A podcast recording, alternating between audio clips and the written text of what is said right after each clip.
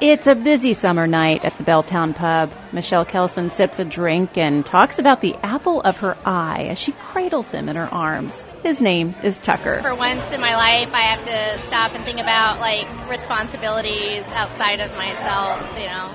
Coming home, feeding Tucker. Even my weekends, I don't work as much overtime anymore because I just would like to spend a couple days at home with him. No, Tucker isn't a newborn baby. He's a chestnut brown and white King Cavalier. A dog. Think Cocker Spaniel, but a little smaller. The place is full of other young professionals with their dogs. In Seattle, you're more likely to see dogs than children. There are at least 140,000 of them. Compare that to Seattle's steadily declining population of kids, which is hovering at 93,000. And you start to wonder, where did all of the children go? As with most things in life, Money has a lot to do with it. Anne Ishimaru, a University of Washington professor, is the mother of two young children with one more on the way. Figuring out the cost of childcare is painful. One that's slightly less expensive, quote unquote, is like fourteen fifty a month for one child. So you double that, it's like buying multiple houses. The family is also hunting for a house. Their search for a modest three bedroom home close to their daughter's school for under $650,000 has been unsuccessful. These hurdles are not what they expected when they moved to the Northwest from Boston. I really thought it was going to be much more affordable, much easier, much more relaxed, and actually it, it hasn't been easier. Demographers say the high cost of childcare and real estate in Seattle are two huge factors pushing families with young children to more affordable places, such as Federal Way, Edmonds, and the East Side. So who's replacing them? Mostly single folks working in the high tech field. They have money to spend and are looking to share their lives with dogs rather than children.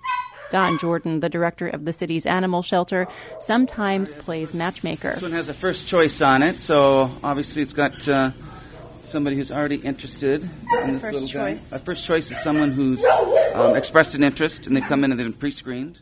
As Seattle tech and biotech industries have grown, so too have the businesses that cater to pets. If you look at what's transpired with doggy daycares, the bakeries, the, the, specialized clothing and accessories.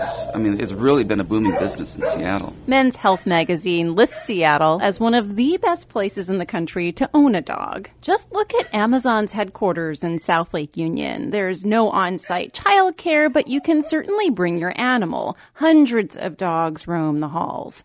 Amazon worker Kinley Pearsall pats her yellow lab, Ellie, who takes a midday break in the sun. I have a little baby gate, and the people who sit right next to me don't mind. They love taking care of her. So if I go to a meeting, she just hangs out with them. There are, you know, dog treats in the vending machines, and so if we run out of dog treats, someone just runs and grabs her some new ones. No one knows if the dog population will keep growing, but when it comes to kids in Seattle, demographers expect their numbers to continue to decline.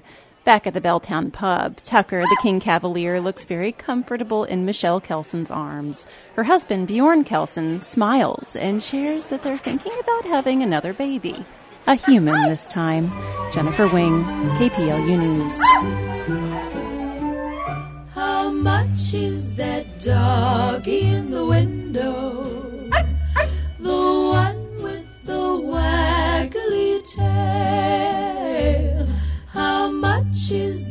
Dog in the window?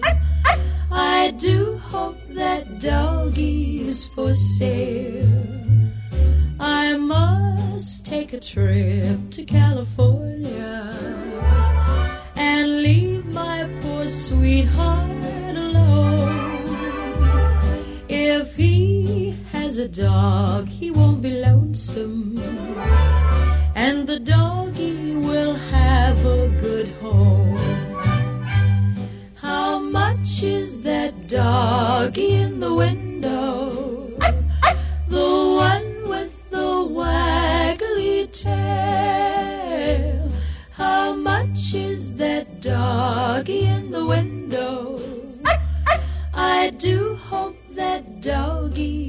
for sale.